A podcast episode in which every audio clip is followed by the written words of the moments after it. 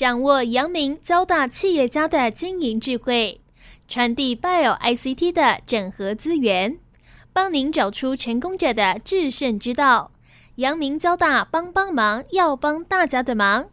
欢迎收听由林宏文所主持的《阳明交大帮帮忙》。各位听众朋友，大家好，欢迎收听环宇电台《阳明交大帮帮忙》节目，我是主持人林宏文。呃，今天很高兴呢，我们要来谈一个哦，可能是大家比较忽略的议题啦。哦。那我想在全世界的，不管是专利哦的申请哦、注册的系统等等哦，这个整个的一个演变哦，当然在衍生到就是台湾在这个专利的布局上面哈，过去我们一向觉得就是说，呃，台湾的专利布局好像比较弱哦，那我们要付出很多的这个权利金给这个国际的大厂哦。最近我听到了这个台积电的呃很重要的演讲哈，他们在讲到他们的营业秘密哈，他们怎么样去解决哈，很多公司的竞争力其实不一定来自专利哦，很多其实是在营业秘密哦。那这营业秘密的重要性哈，我觉得这个其实也是这个阶段哦，台湾企业可能可以呃注意的地方哦。那台积电给我们一个很好的示范哦，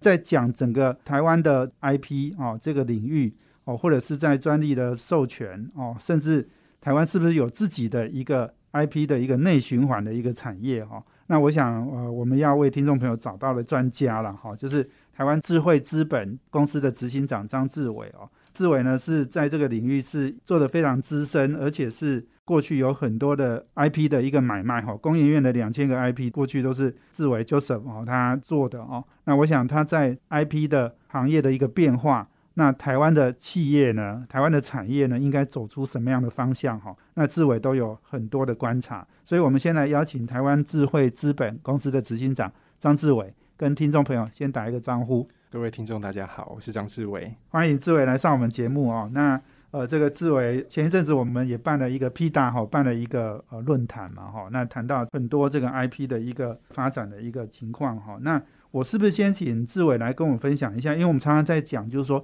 世界各国的专利系统哈，它好像变成就是说为大公司而服务，而且呢，小公司要打入这样的一个系统，其实并不容易哦，那它很困难对。上次志伟提供一个资料是让我很惊讶，就是说，呃，全世界的这个八成的 IP 是由两百家公司对。掌控的，哇，这个是很惊人的数字。对。我以前其实没有太发现，如果我们用金字塔来讲哈，就是。顶端跟底端，底端的 IP 的创造者，中小企业或者是学研单位的痛苦跟辛苦，因为我做 IP 投资买卖这个生意。其实就是刚刚讲那个快一百家公司是我们的客户，因为会把 IP 当成一个资产，会花钱哦，不是自己去把自己发明的 IP 去花钱注册起来，而是花比 organic 就是你自己的 IP 更贵的钱，就是说我用买的方式买用并购的用并购的方式去取得 IP 了哈。是，其实也就是那两百家公司啦。是，那因为我我过去的生意的主要客户都是这些比较大的资本公司。嗯哼，所以我以前觉得很正常，可是这两年 COVID nineteen 的关系，我停留在台湾比较久，然后看台湾的中小企业多啊，特别是我这两年有看新创，啊，新创都是很小的小公司，是，我就发现 IP 系统真的帮不了他们呢，哦，就是 IP 系统智慧产学系统感觉应该是要帮助智慧啊，帮助发明人，帮助新创，那现在就是觉得你没有资本哈，因为申请国际的专利。呃，一直以来，全世界比较真的有价值专利是美国专利啊。嗯，那你取得一个美国专利，大概三五年内成本五十万台币以下就花掉了。然后，如果你要再稍微全球布局一下，没有世界专利啊，但就是比较跨国重要国家，对，要有专利权，日本、中国，对，大概就是两百万是一个发明。那这种 budget 这种预算，完全不是中小企业可以负担的啦。这只这只是申请哦，那这还不包括之后的使用啊。license 哈，或者维权更高阶的应用哈，就是都不包括这一些。对，所以就是它的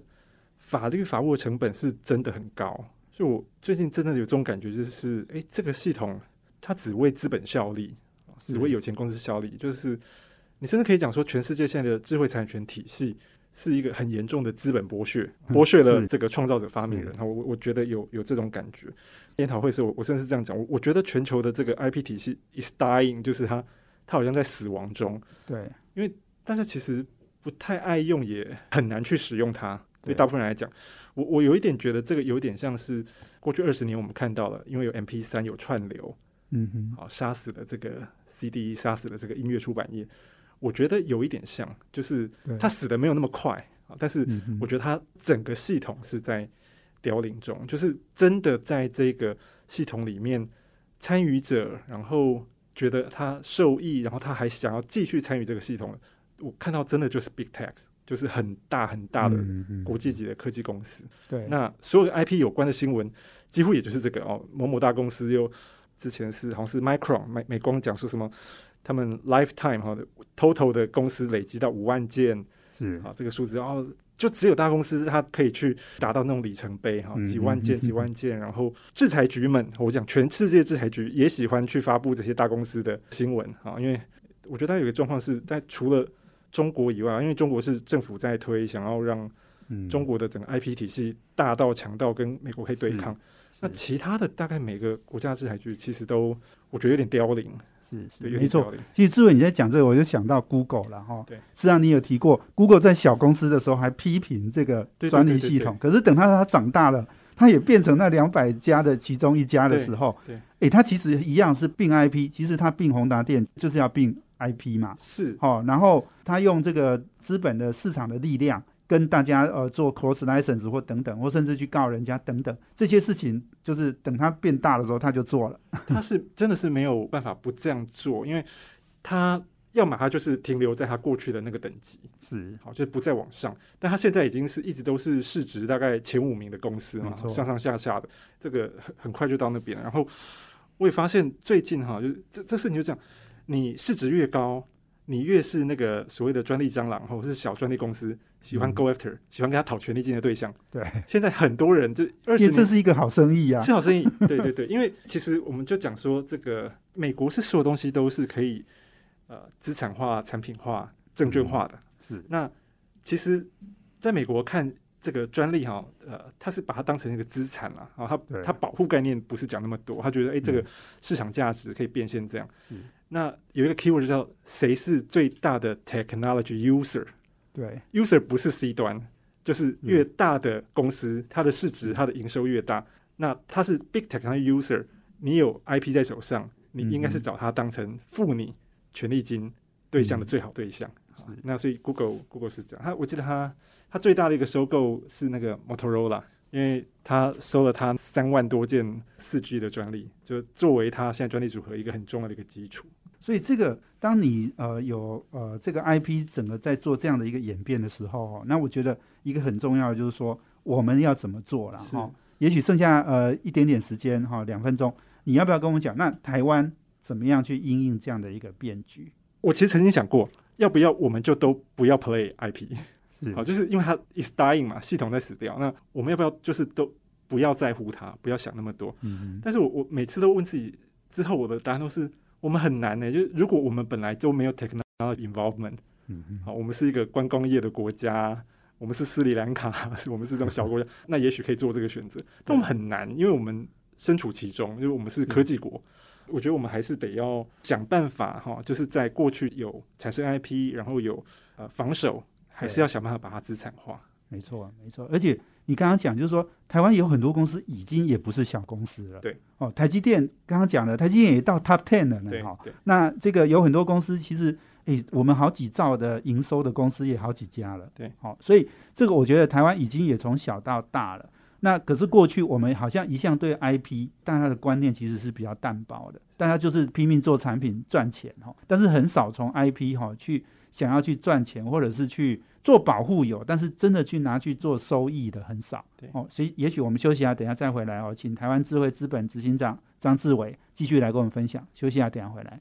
欢迎回到环宇电台阳明交大帮帮忙节目，我是主持人林宏文。我们这节目在每周三的下午七点到八点播出。我们在 Pocket 上面哦，也有哦，我们的节目可以直接 download 下来听哦。那我们今天邀请的贵宾是台湾智慧资本的执行长张志伟。我们谈的题目呢，是在整个 IP 产业的一个大变局里面哈，台湾应该扮演什么角色哦？台湾应该对 IP 好这件事情哈重新思考。刚刚志伟讲到一个很重要，就是说。呃，台湾的整个的科技力哈，其实在提升。对，我们的很多的企业的规模也在不断的膨胀增加哈。其实，在全世界扮演的角色已经越来越重要了。是可是，我们对 IP 的观念哈，可能真的是要慢慢的开始要做一些新的进展了然后。所以，你刚刚讲到就是说，哎，有很多的企业它其实对 IP 的一个想法，其实也在调整之中。因为我做 IP 货币化这个事情是跟美国老板、美国资本公司做的，所以我。曾经有一度时间，对于台湾会有思维的转变，就是对 IP 是一种比较数物或是一个防守、一个必要成本的思维，能提升到资产。嗯，我曾经有段时间是非常非常悲观，我觉得我们永远转不过来。我我有一段时间是这样，但最近我发现一个情况是，它虽然速度慢，但是在改变中。是我大概会从这个方向再分享一下，说我把。IP 相关的工作哈，就是解构一下哈，就是我我常常会讲说有三种 level 不一样哈。那第一个就是比较 entry level 哈，就是专利申请这个事情啊，就是你你有法上去申请专利，找专利事务所把你的发明写进去，这是 IP 里面的入门啊。我们我们讲小学好了，那到中学的时候呢，你就是要学会谈判。那大部分是我们很多的科技公司这个都很会做防守型的谈判，就是拿。你有了 IP 来保护自己的本业的 operation 啊，因为我们看到是很多的，我们讲不管国外是专利蟑螂、专利流氓啊，或者是 head to head competitor，像以前 HTC 被 Apple 用专利诉讼，或不能出到美国哈，这种就是 head to head competitor。因为你在做生意，那你会遇到别人拿 IP，IP 的本质这个权利是个 barrier 了，它是一个禁止你做这个生意的权利。权利本身，我讲专利权，所以我们会遇到别人做这个事情来不让我们做生意，所以我们 IP 是拿来做 cross，让我们可以继续做生意，所以这个比较是防守的谈判。这是中学生，小学、中学。那到你要上大学呢，就是那你开始把它当成资产，就是它除了刚刚这一种，就是它仍然是比较 intangible，你看不出直接价值的，那希望它直接有价值，就是就其实就像这些美国的。IP 的 license 的 company 一样，就是你收得到权利金，好，这是第三阶段。那我我过我就说我以前比较悲观，就是觉得我觉得我们好像就会永远停在第二阶段，是上升不了到第三阶段。对，那我最近观察是发现两种不一样的 entity 哈，一个是台湾的上市公司，嗯嗯嗯，第二个是台湾的学研，特别是学校，两种哈都拥有专利还不少的这两种不一样属性的 entity，就是公司跟学校都开始出现了这个。检讨为什么停留在防守型的资产啊？那防守型的资产，因为它没有直接收钱嘛，所以学校这边还常常就是就是这个有一个词叫做负资产，它是资产跟你年费要一直缴嘛，哈，就是维持这个一个很大包专利，其实费用并不低的。那怎么检讨这个负资产概念，然后甚至让它可以变成 mana，还可以货币化，就往上提。我看到学研是因为管理的负担很重啊，所以开始在反思、在讨论这样。我觉得有这个东西。那我的观察，这个是呃，我蛮多的以前同事跟朋友，很多大科技公司的这个专利的 head 或处长这样，他们给我的分享，跟我实际看到的东西是公司治理。因为公司治理就是董事会开始，特别是一些专业的董事哈，一些独董会。会开始 review 整个公司架构。那以前 IP 很容易被台湾的高科技公司忽略的事情，是因为我们的商品的贸易赚太多钱了。然后 IP 呢，你即便是要对外付一些权利金，那个公司付得起。那假设你可以反过来变成收别人权利金，那也比不上你卖产品的钱啊。因为权利金这个东西，它就是整个公司规模的百分之几啦，百分之一、百分之二是很正常的。所以即便赚钱也是杯水车薪。所以比较常常被公司的经营管里面忽略，它不是一个以总体数字来讲不是一个大的，所以我们过去很长就是停留在防守也没关系。但是因为现在公司这里要求要求，董事会要 review 公司的无形资产，特别制裁，所以这个制裁 IP 一直都是付权利金给别人，然后自己的公司的专利还要付年费，然后每天费用也不低，就开始被不少公司检讨。那我已经开始看到台湾有。不少公司哈，大型的科技公司开始要求那个 IP 部门，是从刚刚我讲的哈，就是呃专门做专利申请的，叫 patent prosecution，跟做这个 defense negotiation，就防守型谈判，嗯，开始要设一个专职的小组或单位哈，是要去想办法去呃 monetize，就是货币化这个资产，就是正视这个东西是一个资产。我看到这个趋势在在产生，对，所以我觉得其实也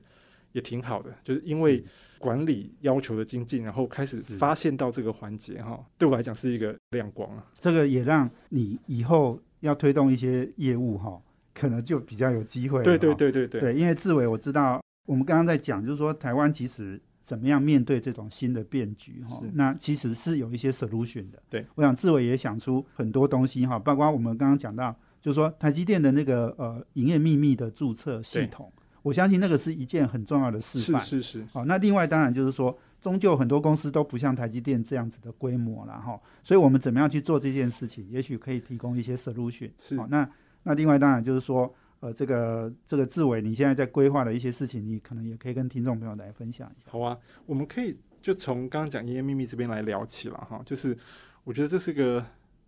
巧合，也是个无独有。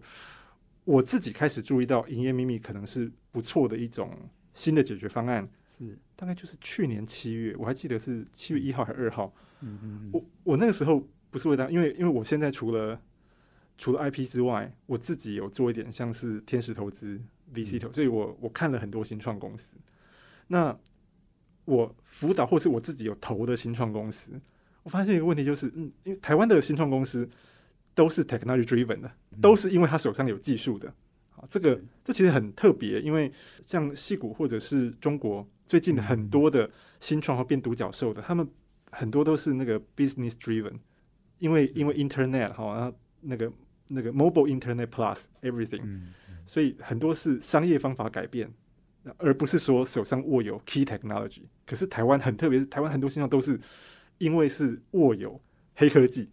它是黑科技为价值核心的新创的时候，马上马上就连接到我自己的专业，就是 IP 这件事情。嗯，因为它的主要的价值是来自于技术，那技术是个无形的资产，那你怎么样在权利上面把它 secure 下来，变成一个资产？这当然是 IP 嘛，就是得申请 IP，得要有个好的专利布局。嗯嗯。但是新创跟大公司，这实在是规模差太多了啊！就是我以前的客户，这种大型的科技公司，它要进入一个新的领域，它可以。预备了不只是大笔的方顶在扩厂啊，然后这个实体的支持之外，它 IP 上面也布了蛮多的钱，说 OK，那我进去那边，我得要得要有一些专利的布局，但是新创没有办法，对，所以我是在我在这个过程里面，我发现说啊，那不然这些新创的 core technology 好像它不申请专利，不把它公开，因为。这技术都蛮难的，我觉得台湾厉害，就是我们科技力很强，所以常常我们要听懂它就不简单。嗯，他不把它写成专利，所以其实也不容易去 reverse 出来说它到底是做什么。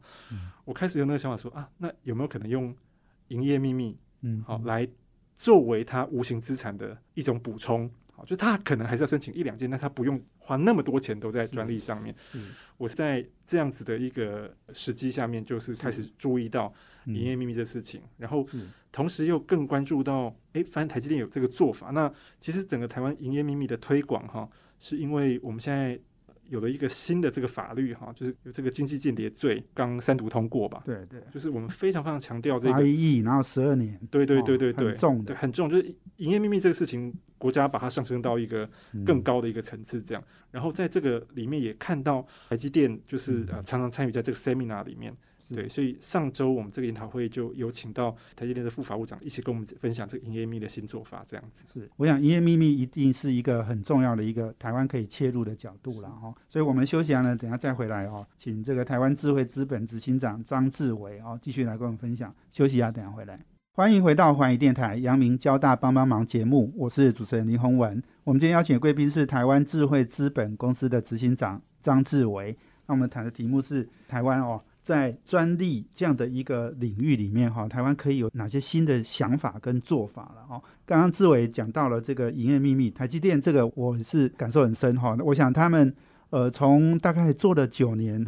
已经累积了十二万件，哦，这个营业秘密哈。那很有趣的是，专利数在台积电里面哈，大概是跟营业秘密大概是二比八的概念了哈。就是志伟把它做成一个比喻，就是它是有一点像冰山哈，就你可以看得到的台积电申请的专利，你只看到那二十 percent 哈，可是它下面八十 percent 那是一个冰山，大家看不到。可是那个可能是台积电跟人家竞争哈一个非常重要的秘密武器，可是他不想要把它公开到台面上。哦，因为专利申请的大家都看到了。哎，但是营业秘密在内部，可是这个中间也有一些有趣的点，因为营业秘密它是私的领域哈，不是被认定的嘛哈，所以它以后它有什么样的机会可以拿出来，不管是刚刚讲的防守或是攻击哈，它还是有它的作用，对不对？对。那这个部分可能我也要请志伟来跟我们再多分享一下。就我想日后可能再分享这个话题的机会应该也还蛮多，因为这个事情其实很新。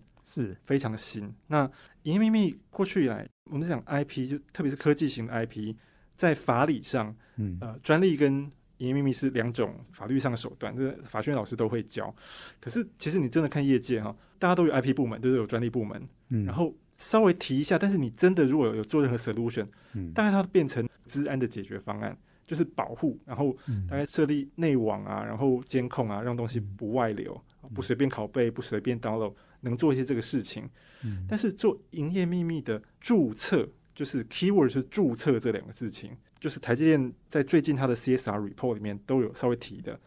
是很新很新的事情。嗯，因为营业秘密没有地方注册，专利局、全世界制裁局收件帮你注册你的专利，啊，就是你去申请一个专利的公权力，嗯，制裁局给你一个权利是好，这是你的权利了，没有经过你的同意，别人不能用。这是政府给你的中心化的公权力，这是专利权。但是营业秘密呢，那就是你自己的，因为它基础就是它必须是秘密嘛。所以没有中心的，没有中心化。对，就是它没有一个日后如果出事的时候，法理上是有啦，就是法院可以保护你，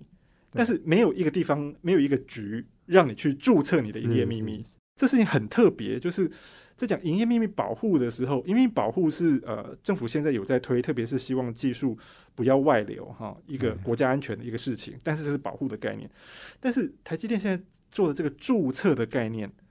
就变成另外一种形态的可以会计、可以数点的无形资产。嗯，这个是很新很新的管理概念，对，是非常非常的新。那这个注册，所以我我大家可以讲，很多人说注册注册，那去哪里注册啊？制裁局收嘛，哈，就世界上先进国家制裁局都还没有做注册，有没有国家做？有，印尼做，嗯，很特别，真的，对。但是我我不觉得它是因为先进，它大概就是为了就是对抗第三方，所以先进国家其实都还没有这个公众的制裁局去收营业秘密这个事情。是对。那台积电做这个注册也其实讲讲白，它是一个内部管理程序，是一一种内机内控。嗯嗯。那刚才讲到这个二比八哈。我觉得用冰山真的是很适合来描述跟形容营业秘密跟专利不同属性该有的表现了。嗯，因为冰山露在水面上，你看得到的，对，其实应该就是，如果你的那个 technology 是卖你的产品之后，别人蛮容易就是诶会猜得到、察觉得到，或是反向工程知道外显的，别人可以模仿、可以学习、可以致敬的，你不得不用公权力去取得专利。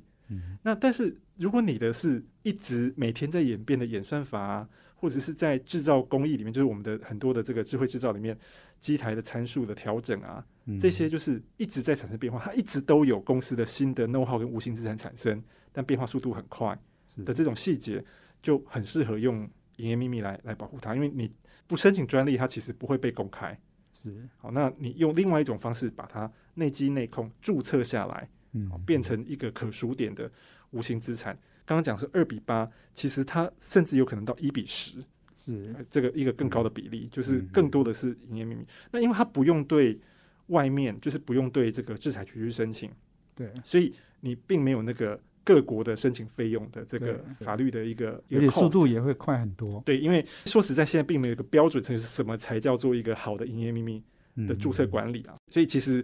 你可以先照单全收。就认定说，只要是公司创造出来的东西，全部都是营业秘密。但是，但是它会产生一个东西，那它到底是还是不是呢？它会不会是，其实是这个员工他进公司之前的 knowledge，或者是他在博士班的时候做的论文，然后进公司之后就变成全部变公司的无形资产，这个也不合理。好，所以它这个管理上面也还是有一些这个要去。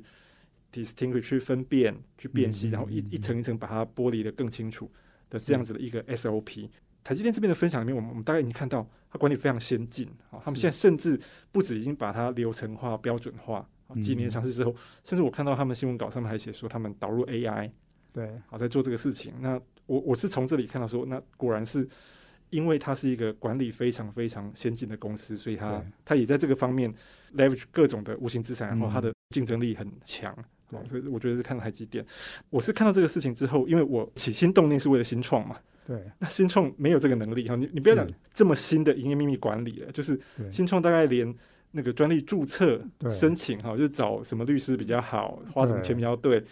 都都刚刚讲的小学的那个阶对段，对对对，新创新创很辛苦，就是他他嗯。不可能做好这个事情的。然后是然后后来我发现说，因为新创很多家嘛哈，那你用那种教育的方式开课啊，教他们做，我觉得有点缓不济急。对，嗯。所以我是去年开始有稍微把诶营业秘密可能可以怎么管哈，我我我企图把它弄成一个 SaaS 服务啊，就是弄一个哦，软体产产品这样子。那 software software service，让让他们可以在这平台上面，OK，我只要跟着这个嗯。系统做，我至少可以把我的营业秘密对，累积起来，变成一种 alternative，就是这种另外一种选择，专利以外的另外一种是是选择的无形资产。然后跟专利的关系上哈，我它并不是并排的，是。它比较像是一个漏斗哈，就是公司如果是一个科技型公司，你有科技的创造，是，选择花钱去跟制裁局申请专利，那是后来的选择。嗯，那在你选择去申请专利之前，嗯。其实 supposedly 你的 IP 应该都是营业秘密形态，还没被公权力呃注册为专利之前，对，其实都是营业秘密，所以它比较像是它是结果上会变成说，如果我选择有些去专利，对。它，是左边的专利，那我选择我选择不去的，你就变专利，，对那我选择不公开，我就 keep it as trade secret。但是我在做这个选择之前，它其实都是我的营业秘密，对。它都是我营业秘密，它它嗯。应该是这样的关系，它就是漏斗的中间段是营业秘密。那为什么讲中间段？因为嗯。当我们讲到说是呃营业秘密或是专利时，我们已经在讲到权利，它是一种权利性的资产。那在它还没有变成权利之前，它比较像是知识性的资产，是。或是 data 数据型的这些无形资产，那就是嗯漏斗的更上面这样子。对，这个新创哈，我觉得大概就是像那个台积电的这个谢福元副法务长哈，他建议的，嗯。现在因为很新，呃，原则就是先求有就好，对先求有，是再求好。那台积电也是这样啊，他他们也是先求有再求好，对对对，他当年也是先求是先求啊，现在我觉得他们是做的很好了。我想这个志伟哈在讲的这个，我觉得是很重要了哈，就是刚刚从呃我们去中心化的 IP 啊对，这这是一个重点。另一个当然就是台湾应该怎么做哈。刚刚讲的就是说，台湾其实有很多公司哈，呃，可能没有像什么去申请四 G、五 G 那种标准的 IP，对。可是台湾有很多做生产的制造型的公司，它可能在很多的制程上面、检测上面，哦，或我像比如说台积电就有很多那个制程技术。是好，然后甚至它的呃参数怎么调，它的材料怎么配，诶，它这些通通都是这个营业秘密。对，好，但是它你如果去申请专利，那可能达不到那样的规模，然后而且你重要，你公开的其实对手都会知道，对哦，这个可能不重要。哦，可是我觉得就是说用营业秘密来登记啊，那内部把它做一个很好的梳理跟妥善的保存哈、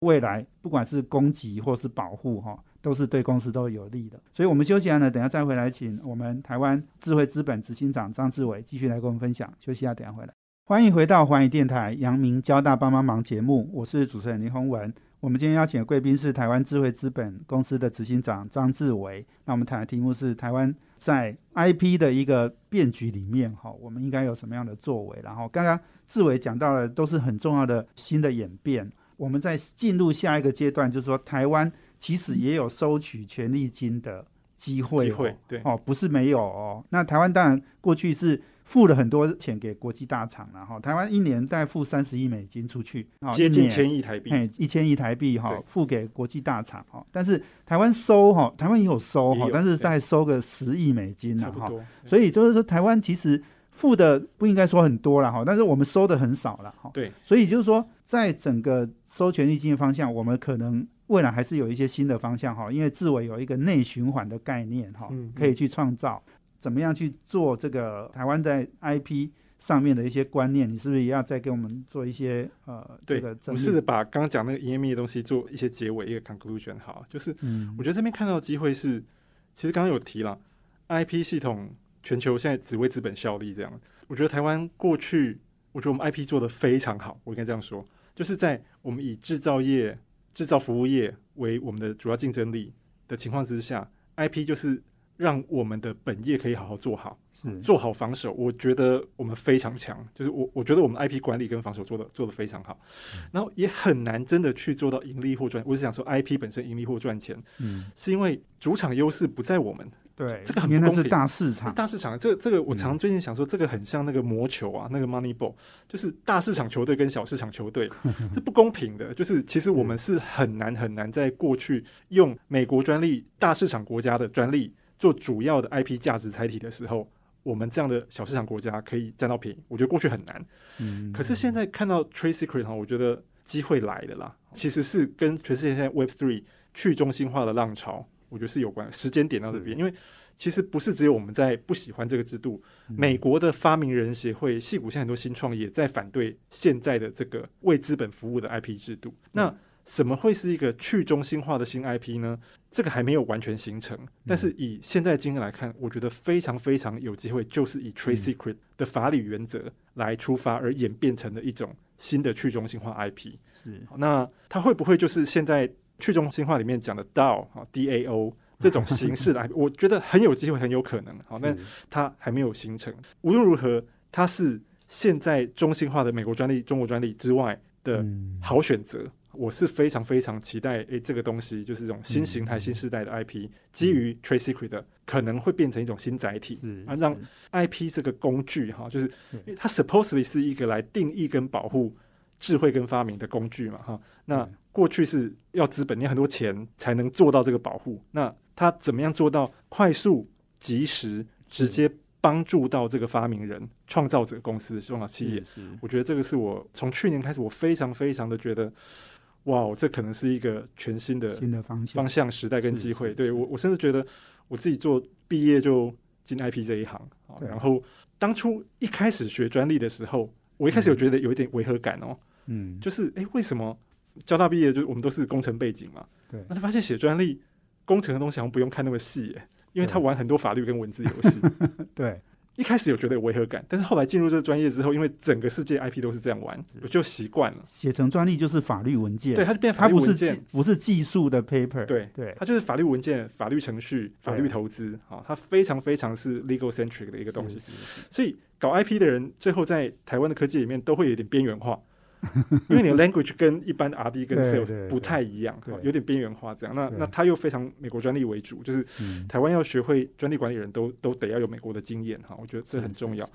所以我我想说，这种边缘化或者说一种跟技术本身的切割，开始学专利的时候有违和感，但是进去之后就觉得啊没办法，因为全世界这样。我现在觉得，如果这个新 IP 的出现，去中心化 IP 的出现，其实可以让全世界回到比较健康的正轨。是是，对，这个是我我我觉得营业秘密非常重要。，对其，实志伟，你刚刚在讲，我就想到哈，台积电其实它的营业秘密做得很完善了哈，那它也很愿意对外公开，所以它其实启发了大家在你刚刚讲的 decentralized 的这个 IP 哈去中心化的 IP 这样的一个方向。那我们现在寄望的就是，哎，志伟你也可以来做哈，你你的公司叫 TIC 嘛哈是，TIC 来帮忙打造哈。这个刚刚讲的，不管是 SaaS 啊，哈，或者是这个给一个 solution 给这种中小企业、创新的公司哈，来关注呃内部的营业秘密哈对。那我觉得这是一个方向。剩下一点点时间，刚刚讲就是说，台湾收取权利金的比重是很低的，低。可是你好像也帮大家找出一些方向来。台湾真的还是有一些机会是可以去收权利金的。我觉得有机会。那其实不是我们发明什么，而是就是看全世界过去发展的路径是什么，然后我们被启发，觉得说还有什么空间可以做，是一定有机会收到权利金，因为我们已经是知识经济时代了。全世界啊、嗯其实那个世界银行都有统计，智慧产权的使用费，使用科技的人付钱给有权利的人，嗯，这个流量一点都不少。啊，这个嗯这是一个一直有的一个知识经济循环的一个市场，只是它并不是你有专利，因为我们特别是我们是零星碎片化的专利，你这种人收不到钱。嗯。现在全世界问题就是因为专利太多，发明很多，嗯。那即便我是一个大公司，我想要付钱给几件专利，嗯，那我付了之后，那另外的几百万件专利怎么办？所以其实一种平台哈，一个统合商做这个 joint license 联合性的权利金的收取，跟那个 put together 就是把那个专利权放在一起，联合在一起，嗯嗯嗯这种平台哦，一直都是蛮重要的。最近大概就是一些标准组织，因为有标准，就是有专利，然后这个专利放在标准里面，所以 WiFi、四 G、五 G、MPEG、Codec、H 二六四、二六五哈，这个大概过去的惯性这样子。所以除了有专利之外，你要去做这个统合商，去进一个这个许可的通道跟平台。那我觉得现在台湾就是因为在万物互联嘛，所有东西都在数位转型，都在联网化。那在这个过程里面，其实产生很多新的还没有权利金收取的新的方向。其实，食衣住行、娱乐、生老病死，一定都会发生，因为各行各业都从所谓的传产，再变成 IT 化、资讯化。那特别是现在 ESG 的浪潮里面，各种你要变成 ESG 的管理的时候，都要做这个 data 资料的收取，用比较今年的 performance 跟之前的，你才能这做这个 ESG 的这个认证。所以，其实，在这些环节里面，我都看到说新的这个标准哈。应该会形成在这个十一住行娱乐各种的联网的这个机会里面。那台湾就是在这种各种参与里面，其实都在环节中。那我觉得就是跟以前比起来，以前我们做法是哦，防守型的时候我有做什么做了，那我就去把它写成一个专利。这个做法可能要稍微改变，得要学比较像是欧美他们这种 license thinking 的思维，就是我认为以后怎么样的东西会是收得到权利金，嗯，IP 倒过来哈，就是。有的放矢的去去形成这个这个专利的这个呃 patent pool 啊，这个专利池，我我觉得这边机会应该就会出来。但有一种人才，我觉得是需要培养的，就是这个呃收取权利金的经理人啊，我觉得这是需要的，因为我们我们以前比较站在是防守跟管理好的这个申请的这个角度，它的 operation 这个 license program。programming 的设计跟真的去做这个呃权利金的收取的这个这个行为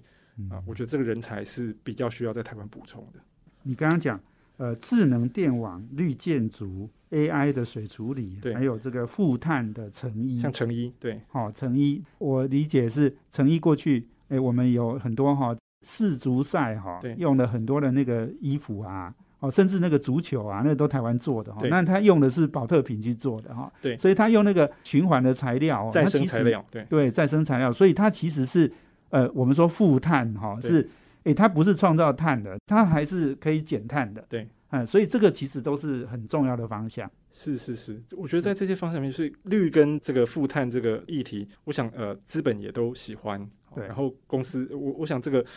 因为世界潮流是往这个方向走，那你要做到这些事情，基本上都需要做到很多的 sensor，对，跟 data tracking，啊，科技会进去，那这个时候其实形成新的好的